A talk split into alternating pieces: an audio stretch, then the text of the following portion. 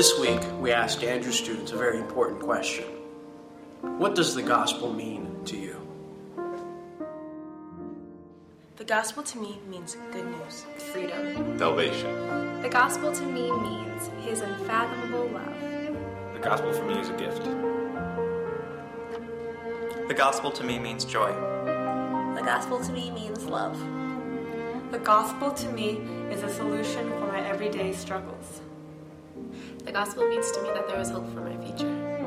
To me, the gospel is the, the thing that makes people change.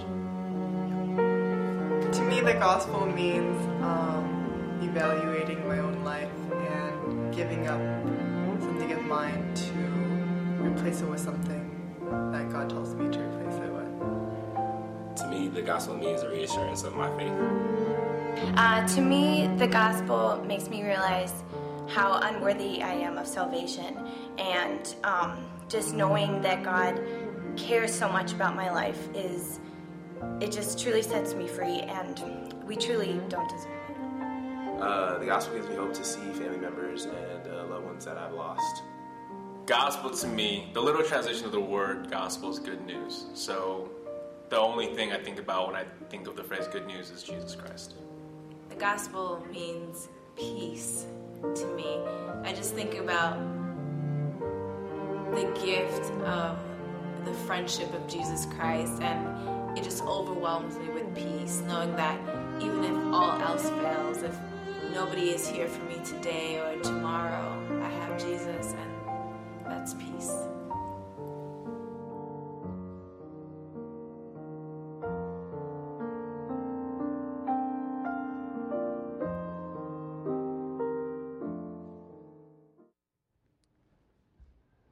gospel mean to you? They put a cam- if they put a camera in your face and asked you, how would you respond? What is the gospel to this generation? I hope that by the time this teaching is through, we'll know the answer. Let's pray. Oh God, gospel means good news, we know that much. But what's so good about the good news? What would you say to us through Holy Scripture? What would you tug deep within our minds, our spirits, our souls, so that when we, when we hurry out of this sanctuary into the world that awaits us, the good news goes with us? Make it clear, please. For Jesus' glory, in His name we pray. Amen. One of the most provocative paintings for me. I can't talk for you. I'm not an art critic, so don't come up to me afterwards. One of the most provocative paintings for me from the day Jesus was crucified, all right, is the oil canvas work of a 19th century Italian artist named Antonio Ciseri. The title of his painting, Ecce Homo. It means, Behold the man. I'll put it on the screen for you in just a minute. But I am so moved by this painting. I really, this is a special painting to me. I put it, as I was writing this week, I put it as the uh, desktop for my laptop, just so I can see it, watch that picture. Uh, Ciseri, 19th century, is known for his almost photographic effect. It looks like a photograph. Take a look. We'll put it on the screen right now. Ecce Homo. There it is. How many here have seen this picture before? Come on, you've seen it, haven't you? Yep. Ecce homo, Latin, behold the man. There in Pilate's praetorium residence, the governor has pulled away from his throne of judgment. He's standing, leaning over the banister above the raucous din of the rabble who are screaming for the blood of this prisoner. Pilate points back at Jesus. You see Jesus stripped to the waist, crown of thorns. If you could see with clarity, like my laptop screen, you would see his eyes are looking down. He's not looking at anybody, he's just looking down as if lost in thought. Pilate is framed by a centurion. You see the executioner, he has the scourge or the flagrum in his hand. I think that's probably uh, Mrs. Pilate and one of her attendees, and then some minor government officials. That's the judgment scene. Nowhere is that judgment scene more finely nuanced than the Gospel of John, the fourth Gospel, our theme book. And in three weeks, it's all over. This is three Sabbaths counting today. I want to go back to that moment. I want to go to Pilate's judgment hall. And so, without any further ado, what does the gospel mean to me? Let's find out. John chapter 19. Open your Bible. You didn't bring a Bible, we'll put it on the screen for you, Wind Symphony. And by the way, beautifully done today. Didn't you love the collaboration with Wind Symphony and organ and, and worship team? I tell you, there's no other worship place where you can have this many musicians minister the way you did. Thank you, Alan Mitchell. Very much. Bless you. All right, so if you don't bring your, can't read your Bible, but you can see on the, look at the monitor up there and uh, on the pew as well. Okay, enough talking. John uh, 18, we'll pick it up, John 18. I'm in the New Revised Standard Version. This is the most significant narrative in the history of the universe. So if you didn't bring a Bible, do yourself the favor of pulling the Pew Bible out in front of you. I'll give you the page number. You've got to track this. Page 729, John 18. John 18, verse 28. Then, okay, Peter has just denied Jesus the last time you and I were together, two Sabbaths ago. Then, after Peter's denial, they, this is the Judean aristocracy, they led Jesus from Caiaphas to the praetorium, Pilate's uh, man, uh, residence, and it was early morning. But they themselves did not go into the praetorium, lest they should be defiled, but that they might eat the Passover. I tell you what, the scrup- scrupulous duplicity of Jerusalem's elite is almost breathtaking. You can't believe it. They're, here they are illegally railroading an innocent man to his death, and they know it. And yet they hypocritically pretend obedience to divine law and moral purity when they are more guilty than the pagan governor to whom they've just delivered Jesus. They fear ritual contamination when they are plagued with moral rot. Verse 29 Pilate, catering to their insensibilities, comes out to them, verse 29, and Pilate went out to them and he said, What accusations do you bring about this man? And they come with this nifty little, well, Governor, we wouldn't be here if he wasn't worthy of your action. Pilate shoots back then. You've got courts, take them through your own system. Now, the crafty prelates have to acknowledge that they are a subjugated people and they remind him listen, we cannot execute capital punishment, so we brought him to you. Bring the prisoner in. Sits inside the praetorium, Jesus, bound, no longer gagged before him. Are you the king of the Jews? Obviously, that's the charge. Are you the king of the Jews? Jesus looks into the governor's eyes. Are you asking that of yourself? Or have others said that of, of me? what am I, a Jew? Your leaders, your nation brought you to me. My kingdom is not of this world. If my kingdom were of this world, my followers would fight. Oh, you were a king then. And Jesus replies, This is uh, what, verse 37. Jesus answered, You say rightly that I am a king. For this cause I was born, and for this cause I have come into the world, that I should bear witness to the truth. Everyone who is of the truth hears my voice. Verse 38 And Pilate said to him, What is truth? John is a master of irony in the fourth gospel, as we've already noted in this series. Already in this narrative, he has juxtaposed the Jewish hierarchy's scrupulous execution of the Passover meal, all the while they unwittingly collaborate to kill the genuine Passover lamb. And now a pagan governor asks the universal question Yo, what's truth? When embodied, incarnated before him is the answer I am the way, the truth, and the life. Pilate won't wait.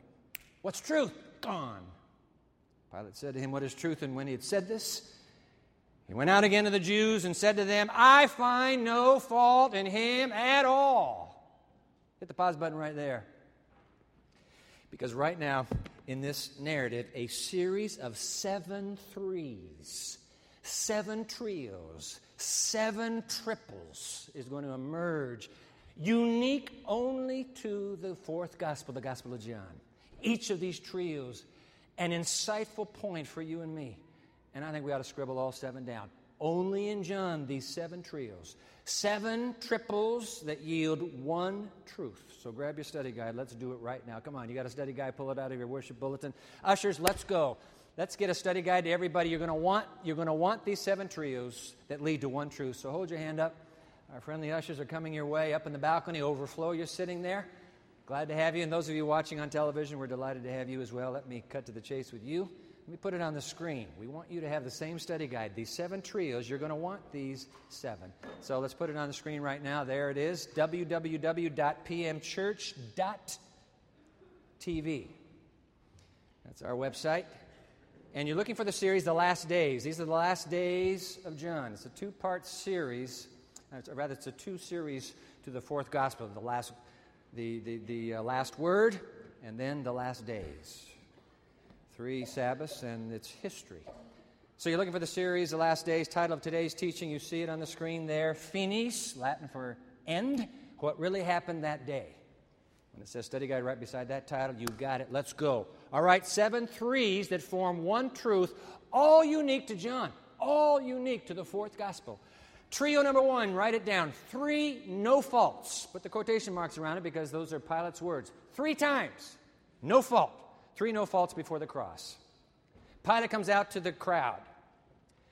And we just read it here in verse 38. I find no fault in him at all. Drop down to chapter 19, verse 4. Verse 4, I find no fault in him. Drop down to verse 6. I find no fault in him. Three times this pagan governor, early Friday morning, declares to the leaders of the Judean aristocracy and the rabble, he's not guilty. I'm telling you, he is not guilty. What's the point? What's the point John is making? two obvious points. Point number one the Roman judicial system clearly found Jesus innocent.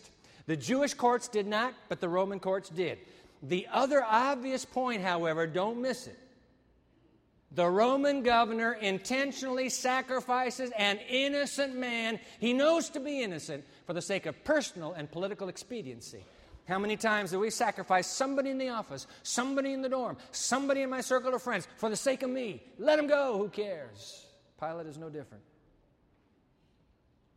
Three times. You see, John has been really hard on the Jewish uh, elite, always dealing with the leaders in his gospel, hard on them. But here at the end, he wants to make sure that we understand it's not only the Jewish leadership, it's also the Roman leadership that collaborate together to execute the Messiah. He's very clear now. You've got to see this. Okay, trio number two. Three titles before the cross. Three titles. You remember the fourth gospel. Feels like two years ago, but it's just a few months ago. When we opened the fourth gospel together, you remember John the Baptist thundered these words. Jot down these three titles found in the Gospel of Mark. Uh, Gospel of John, rather. This is John 129. The next day, John the Baptist saw Jesus coming toward him, and he said, Behold, the Lamb of God who takes away the sin of the world. Title number one, write that down. Behold the Lamb. Behold the Lamb of God. Title number two, pick it up in verse 1 of chapter 19, right here. The Bible's open before you. So then, verse 1 Pilate took Jesus and scourged him. We are talking about barbaric, bloody, a pre execution execution. In fact, some suggest that executioners actually, out of mercy for the prisoner, knowing how long and protracted death would arrive on the cross, hastened it, shredding the skin till the skin is flapped and hanging on your back. Then Pilate took Jesus and scourged him. Innocent man, by the way, he believes. Verse 2 And the soldiers twisted a crown of thorns and put it on his head, and they, they put on him a purple robe. Verse 3 And they said, Hail, King of the Jews! And they struck him with the hand. The Greek means they kept slapping him back and forth. Verse 4 Pilate then went out again, and he said to them, Behold, I am bringing him out to you that you may know that I find no fault in him. And here comes verse 5. Then Jesus came out. We just saw it. Wearing the crown of thorns and the purple robe, and Pilate said to them, Behold the man. Write it down. Title number two Behold the man. But the pagan governor is not through with titles. Turn, drop down to verse 13. When Pilate therefore heard that saying, he brought Jesus out and he sat down in the judgment seat in a place that is called the pavement. But in Hebrew, Gabbatha. I have knelt on that stone. It's under a building now, a crawl space. I have knelt on that stone. So moved I tell you, I let the whole tour group leave. I was all alone, so moved with the realization it's the very stone from the time of Pilate Gabbatha. Verse 14 Now it was the preparation day of the Passover, and about the sixth hour, and he said to the Jews, Here comes title number three Behold your king. Three titles before the cross. By the way, this is the Ant- Antonio Ciseri moment. Let's put that picture back up. This is, this is exactly the moment. Now, I'm going to read Desire of Ages for you. You have it in your study guide, but just look at the picture. You can read it later. Just look at that picture. There stood the Son of God wearing the robe of mockery and the crown of thorns, stripped to the waist. His back showed the long, cruel stripes from which the blood flowed freely. His face was stained with blood and bore the marks of exhaustion and pain, but never had it appeared more beautiful than now. I wish I had a DVD. I wish I could look into those eyes. Never, ever has this face appeared more beautiful than now. Wow. Every feature expressed gentleness and resignation and the tenderest pity for his cruel foes. In his manner, there was no cowardly weakness, but the strength and dignity of long suffering. And notice this last line even the priests and rulers were convicted he was all that he claimed to be. He is God. He is. But let's kill him anyway. Behold the Lamb. Behold the man, behold the king, behold your Savior. Question Is he your Savior today? Trio number three. Write it down. Three languages. Three languages at the cross. Verse 17. Let's read it. And he, Jesus, bearing his cross. Oh, where's Simon the Cyrene? The Libyan. Where's the Libyan? He's not here. John leaves him completely out. And we'll notice why in just a moment. John has Jesus carrying his own cross, and he, bearing his cross, went out to a place called the place of a skull, which is in Hebrew called Golgotha. Isn't that amazing? Gabbatha, where Pilate sits, is the, is the judgment seat of the governor. Golgotha, where Jesus will hang, is the judgment seat of God. Two judgment seats, and they rhyme. Verse 18, when they came to Golgotha, they crucified him, Jesus, and two others with him. You say, Dwight, there's another three. You're right. But that's not unique to John. All four have the three. One on either side, and Jesus in the center. Verse 19, and now Pilate wrote a title and put it on the cross. And the writing was Jesus of Nazareth, the King of the Jews. And many of the Jews who read this title, many of them read the title, for the place where Jesus was crucified was near the city. And here it comes. It was written, that title, in Hebrew, that would be Aramaic and Greek and Latin. I don't care where you're from in the Roman Empire, you're going to get the point. This is the King of the Jews. Now the priests are furious. They come to Pilate, verse 21. Therefore, the chief priests of the Jews said to Pilate, Do not write King of the Jews. You should write, He said, I am the King of the Jews. And Pilate, with cold steel in his eyes, for he was railroaded into his decision, and he knows it the weak leader that he was. Cold steel. What I have written, I have written. You see, the priests overplayed their hand. The charge against Jesus, they told Pilate, was he's the king of the Jews. Boom! And he puts it in writing. And they're stuck. Trio number four, write it down. Three Marys at the cross. Did you know that? Only John. Only John. Let, us let's, uh, read uh, verse 25. Drop down to 25. Now there stood by the cross of Jesus his mother. What's his mother's name? Mary. And his mother's sister, Mary, the wife of Clopas, and Mary Magdalene. There they are, three Marys. Only John notes it. And by the way, they're all women. Where are the men? Where are all the big, where are all the big bragioso boys that were, I'll die for you?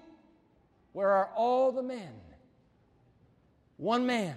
He's a boy, John Boy, the only eyewitness of Calvary, the only account that is eyewitnessed. All the men have fled. I tell you what, in a day and age when some are wondering whether women ought to be granted a place close to Jesus in ministry, the story of Calvary seems to indicate that perhaps they ought to be there first. Passion of a woman for Christ. Unexcelled. Only John Boy there to receive Jesus' dying bestowal of his mother to John's care. Mother's Day is just a few weeks away. And how is it with your mother? Do you care for her and love her in all your preoccupied busyness on this campus and in your career? Trio number five, jot it down. Three words from the cross. The Christian world has long commemorated Christ's seven words from the cross. And I've gone through in my Gospels and I've numbered them. I know exactly the sequence one, two, three. But John, unique, has three that nobody else has. Here are John's three. They happen to be numbers. They happen to be numbers uh, three, five, and six of the seven. Let's go to let's go to his first word in John. That would be verse 26. When Jesus therefore saw his mother and the disciple whom he loved, that would be John boy, standing by, Jesus said to his mother, "Woman, Behold your son. Then he said to the disciple, Behold your mother. And from that hour, John Boy took her to his own home. Jesus had no siblings to commend her to.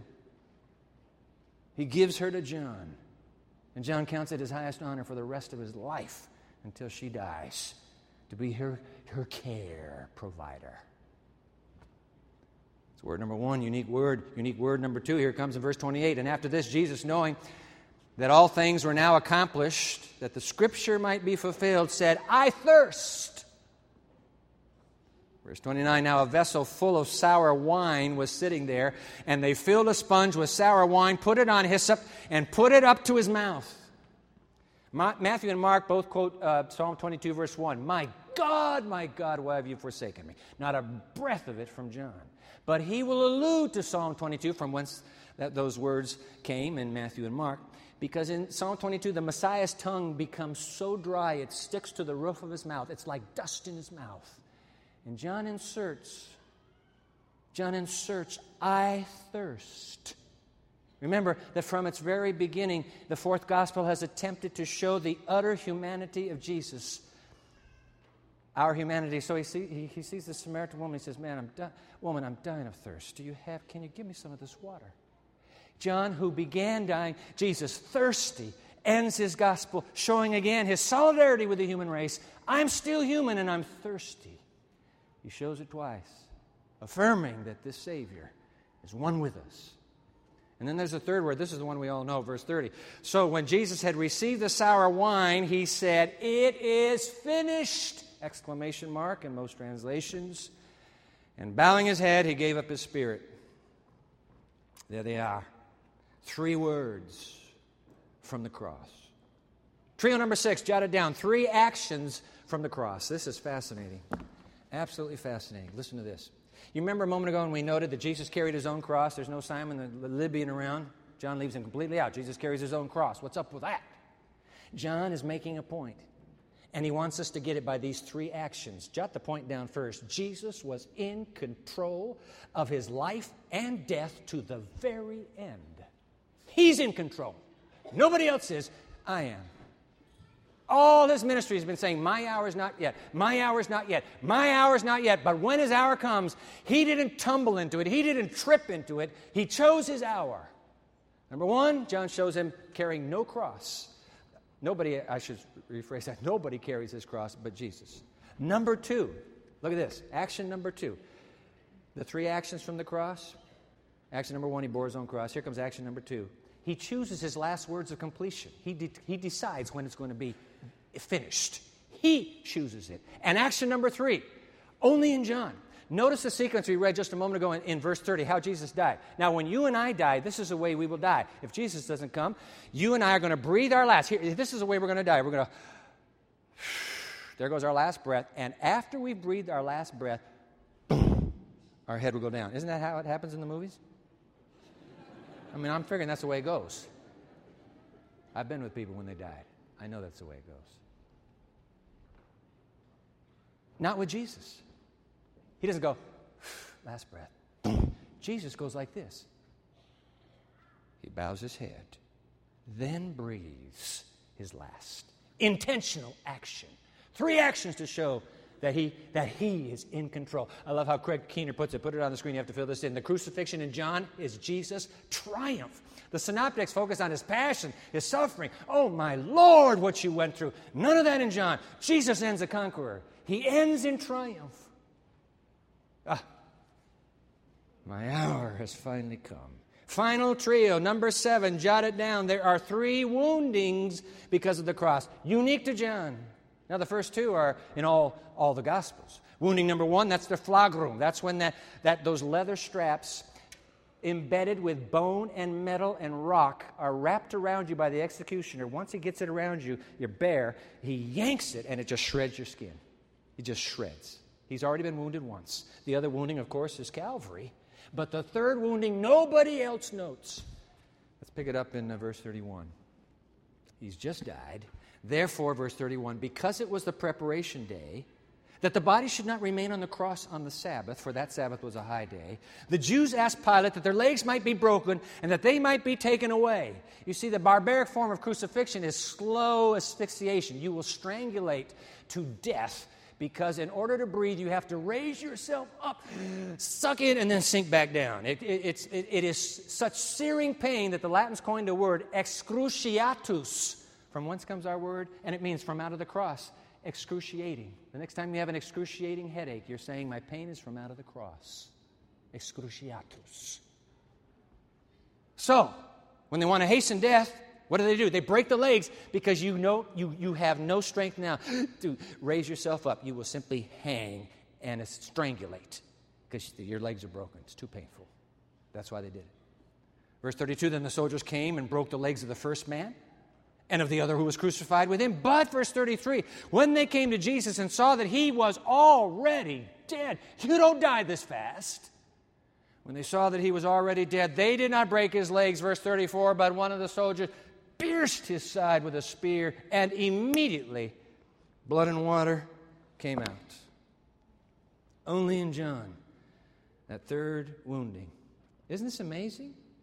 Think about it. Jesus' road to the cross that begins at the front of the gospel begins with water turning into wine. Isn't that right? Water turning into wine. His road to Calvary ends with wine turning into water. They just gave him some wine. And then it comes out water. Reverses the bookends water to wine, wine to water. What's the big deal, John? Ah, wine and water. Blood and water, blood and water, blood and water. It's embedded throughout the entire gospel blood and water, blood and water. You're saved by blood and water, blood and water. There they are, ladies and gentlemen, seven unique trios woven into John's narrative of Calvary. But what is the one truth? Seven trios, one truth. What is it? Listen carefully. What is the gospel? They answered. What the gospel means to me? In the triumphant cry of Jesus, it is finished. There is a closure and completeness we, not, we need not only to intellectually grasp, but experientially embrace. And here's what I mean. In our particular community of faith, highly convictional community that it is, where right living and right behaving are rightly emphasized, there is a danger that we may live with a numinous sense, a latent uncertainty regarding the status of my salvation. I mean, am I really saved? I mean, how do I know? How do I know I'm fully saved? Oh yeah, I know, I know John 3:16. I know that Jesus died for me, but do I can I have the assurance of his provision for my salvation? I'm talking about failing, fumbling, stumbling, sinning me. How can I know that that salvation is from me? I know he triumphed on the cross. I read the story just now. But what is God waiting for from me? How can I rise above this troubling sense that, there, that, that, that in order to be really sure, really secure, there is something else I need to be doing? How can I know I'm saved? We all need, all of us, all of us need to take a closer look at this, at this death cry. It is finished. In fact, would you jot this down, please? The literal Greek for it is finished. Jot this down. The literal Greek is it has been completed. Write that down. It has been completed. Keep your pen moving. That, that, that Greek is in the perfect tense. Now, that means it's describing an action finished in the past, jot that down, an action finished in the past whose, whose effects continue into the present. So it's happened back there, but the effect is still going on today. It would be like you getting a FedEx, you get a FedEx registered letter on Monday. You tear it open and you find out it's from a law firm you have never heard of in your life. Turns out that your great uncle, whom you have never met but have heard of, turns out your great uncle has died. And some years before he died, and he died childless, but some years before he died, he filled out the will of his entire estate to you. And now that the law firm has found you, you are about to inherit his entire estate worth 3.3 billion dollars. I say praise God for great uncles like that, huh? 3.3 billion. See, long ago, that will was completed with you in mind. It was all signed, sealed, and delivered back there. But now they finally find you, and the effect of that closure back there now continues to reap its effect. That's what's happening in the Greek tense of it is finished. It's that same reality. Now, listen up. When Jesus died for the entire human race, something was culminated. Something was completed. In a very certain sense, his mission of salvation was finished. Finished. It was finished at the cross. But, like your great uncle's will, the effects keep rolling throughout history as one human being after another discovers that she, that he is named in Christ's will, and it's all there for the asking. All you have to do is trust the benefactor, believe his will or his word and receive the gift. It is finished means we can rest secure in Jesus' finished mission and work at the cross. In fact, would you write this down, please? What counts is not, that's my typo, what counts is not my unfinished work, but rather His finished work. Get that down. The secret to overcoming our apprehension over our salvation is to shift the focus from us to Him. Otherwise, we are going to be as guilty as the medieval church in making the same mistake they made for centuries. Uh, may I remind you about the medieval church? Their scholars all thought and taught that the earth was the center of the universe and all the stars and all the suns rotate around the earth. Then along comes a little scientist named Galileo. He says, I got to change this notion, guys. I, I, looked up there, and guess what? The sun does not revolve around us, we revolve around the sun. We are not the center of attraction, the sun is. I fear that too many of us have, have constructed a faulty salvation slash theological paradigm that places us as the center of attention as the center of attraction. Salvation revolves around me so that what I do or do not do make all the difference. What I accomplish or do not accomplish, that's what makes all the difference. I've become the center of my own universe. Calvary, where you hear that shout, it is finished, declares that thinking is wrong, simply bankrupt. Calvary is the closure. It is the completedness. It is the finishing of God's salvation. Oh, yes, you're right, you're right, you're right. In heaven's sanctuary, in the throne room right now, the saving work of Christ continues, but that hardly minimizes or negates the triumphant finish, once for all sacrifice of the Lord Jesus Christ 2,000 years ago. I repeat, the reason some of us feel apprehension over our salvation today is because, like the medieval church, we believe we are the center around which the Savior and salvation revolve. But how silly and how sad. I mean, look. If I am the center and I know how weak and frail, I know how sinning I am, How utterly helpless. If I am the center, no wonder I have no hope. No wonder there is no courage for me. But if Christ is the center of attraction, is if He is the center of a completed work, then everything I have is pinned on Him. My hope, my assurance, my salvation, secure in Him. Jot this down, will you? Please. The truth is, this is critical. The truth is that the sun, and by the way, that's capital S O N, the sun does not revolve around us. We revolve around the sun. Jesus is the center of attraction for salvation, not you. Surely not me. No wonder as soon as Jesus dies, John immediately, did you notice this? Immediately he starts talking about the Sabbath and blood and water. What's up with that, John? Ah, why the Sabbath? Jot this down. In the creation story, you remember this, in the creation story, on Friday, God declares his finished work, and it was very good, and on the seventh day Sabbath, he rests. In the redemption story, keep writing. The same God on Friday declares his finished work, and it was very good, and on the seventh day Sabbath, he rests in the tomb. Once salvation is finished, you rest. Nothing to add. I can't add anything to creation, can I? Oh, God, I want to, I want to add a little something to creation. You can't add a thing. If I can't add anything to creation, how could I add anything to salvation? It's finished. 2,000 years ago. It was done before I was even born.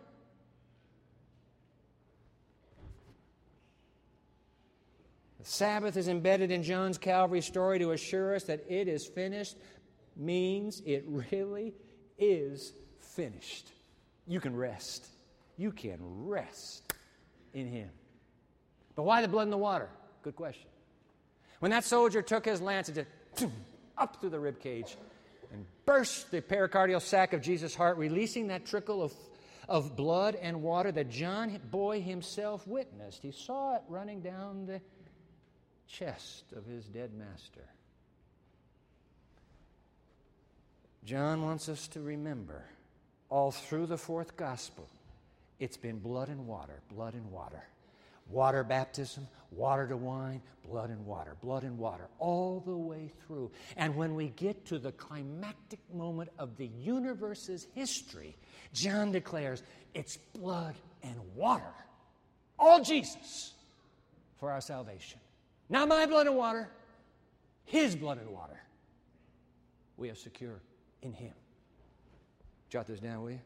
The blood of his finished sacrifice. What's that all about? That covers my sins in the past. The water of his continuous purification. What's that all about? That cleanses my life in the present. Isn't this amazing? Listen, guys, look at this. John has made sure that we're, we're not only dealing in the past. Oh, come on, everything's 2,000 years ago. Yeah, that's good. The blood covers everything. But those are worried, but what about the present when I mess up, mess up, mess up? We have water for cleansing now. So there's, Jesus covers us in the past and he covers us in the present and he will journey with us into his future. Blood and water. Oh, you don't have to be apprehensive. You don't have to worry about the state of your salvation. Maybe, is there something more I should be doing, God? I, I don't feel very secure. Forget it. It is finished. Means it really is finished. Just how finished? These words from a century ago. You've never seen this quote. I'm going to put it on the screen for you. You have it in your study guide. Christ planted the cross between heaven and earth. And when the Father beheld the sacrifice of his Son, he bowed before it in recognition of its perfection. It is enough, he said. The atonement is complete. There it is. It is enough. It is complete. It is finished. Three of them. It is enough. It is complete. It is finished. Oh, child of God, who are you? Where, who, where, where should I be looking right now? Child of God, be at peace. Be at peace. No worry.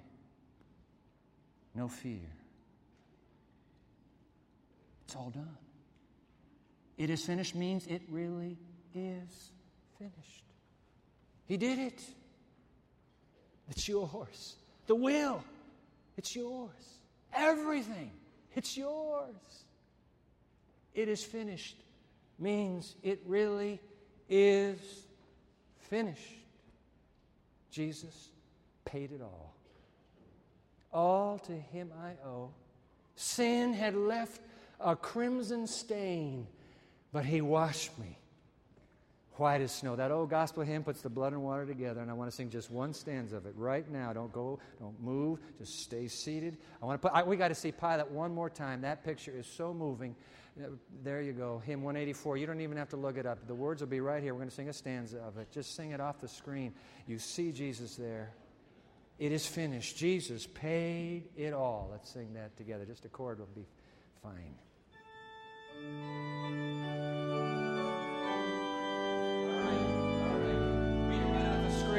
Sing about the blood and water. Ah.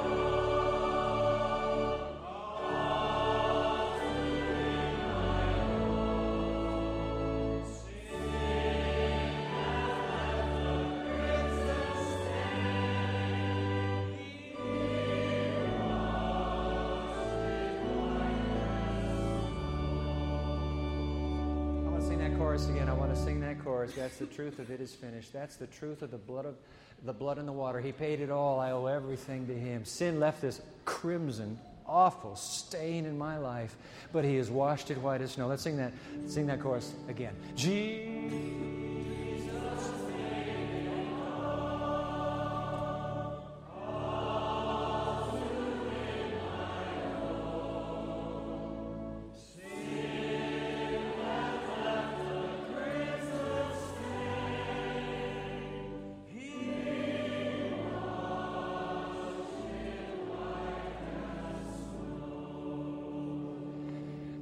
Dear friends, that's the gospel. Somebody puts a camera in your face and asks you, that's the gospel. Everybody who was on the screen had it right. But that's the gospel. He's paid it all. All to Him I owe. That's the gospel. So, do I? What next step do I take? I mean, I got to do something. I can't just hear about Calvary and not take another step. Would you pull your, your Connect card out right now? Our closing moment. I want to draw your attention to this card. There's a next step, surely here, that you can take. Jesus paid it all. All to him I owe. Sin had left a crimson stain. He washed me. He washed it white as snow. Look at that. Uh, you've already written on this side. You're going to turn this in in just a moment. Thank you for, for your, your name there. But, but go to the back side. It says, My next step today is. These next steps are designed to fit every teaching. Here, here are two that I'd suggest. Here two. I want to spend some time every day this next week thanking God that it is finished really means it is finished. Why not? Every day when you have your worship, you can just say, hey, God, this, this week, this post Easter week, I'm celebrating that it is finished really means it is finished. Every morning. You don't need a reminder, you can just do it. Put a check mark there. Yeah, Dwight, I'll join you in that. And, and here's another one. I would like to share John 19's It Is Finished story with someone who needs this assurance. Now, listen to me carefully. I'm going to be misunderstood probably, but I'm going to say it anyway. The older you get sometimes in this particular community of faith, the more apprehensive you can become. My dear grandmother, she rests in Jesus now, died at 99 years of age, but I remember visiting her once out in Loma Linda. I was pastoring here and went out there to see grandma. You know, she'd be watching on TV, that's her boy, you know, and all that. But she said, Dwight, you know, tell me again how it works. I mean, she's, she's been a world, married to a world church leader and all, but why? She just, because the older you get, I guess probably the nearer you get to death, you're just saying, do I really have all my bases covered? Is everything okay? Now, at your age, you're saying, hey, man, of course I got it. It's great. Hallelujah. But there may be somebody in your circle in your neighborhood circle, in your family circle, in your in your friendship circle who struggles with knowing the good news of the it is finished. That's what the second sentence is. Look, at, I'd like to share John 19's it is finished story with someone who needs it. God, if you lead me to somebody, to, somebody this next week or five weeks from now, I'm not going to forget this. I know the good news is it is finished means it really is finished. And so help me to just be able to, to tell that story. Sat beside an agnostic when I was flying out to Germany just a few days ago for Easter weekend out there. I'm going to tell you next Sabbath that conversation with an agnostic from Notre Dame University. I'll share that story with you. There'll be somebody that will come into your life that you can share the gospel with. Just say, God, I make myself available, please. If there's somebody that needs it, I want to I wanna, I wanna help. Some of you are saying, you know, Dwight, I, I really need to come to the Savior. I mean, He died for me. This thing really hit me. Those seven trios, uh, they're just, it's inescapable. He did this in advance for me. He signed the will, and I'm in it. And I've never formally come to Jesus. And if that's you, my friend, just put a little check mark here. I'd like to begin. I'm interested in beginning a relationship with Jesus. I'll send you an email. We'll, we'll, we'll, we'll put material in your hand. There you go. We'll put material in your hand to help you. You can do it. Jesus is ready. You're in the will. It's all signed, it's finished. Baptism, we're having some beautiful baptisms next week, and then the following week, you say, Dwight, I'm really all prepared. I just need to do it. Put a check mark right there. I'm interested in baptism, and we can work you in either next Sabbath or the, the last Sabbath of this school year. Why not? You're ready. You don't need to take a whole bunch of classes. You're ready. If you're not, we won't.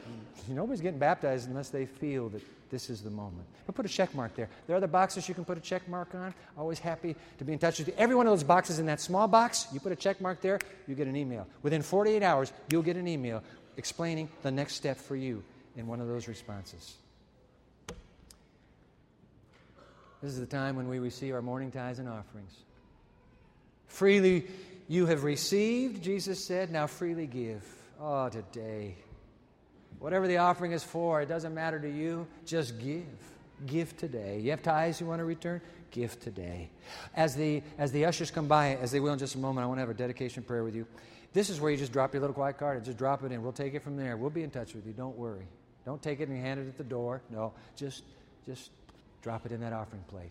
I want to sing that chorus one more time when we're through. But the, uh, we, we've got simple gifts coming up and it's beautiful from the Wind Symphony. And so I want to pray first, and they'll play while we're, we're turning our, submitting our cards. Oh God, this is it. This is this is Calvary. What's the good news to us? The good news is it got finished two thousand years ago. We place all our weight on the word of Jesus, not the word of anyone else. The word of Jesus. And I pray for every heart here, Holy Father, please. Don't let anybody go home with an apprehension. I'm just not sure. What, what, what? Bring peace to that troubled heart. Bring calm to that agitated mind. Go back to Calvary with her, with him. Point to the one who is the Savior of the world, and let us all leave this place full of grace and truth in Christ. We return our tithes and offerings. How could we repay you for Calvary? We're in the will. We're in the will. We have it all. Please receive our humble gifts with gratitude. In Jesus' name, amen.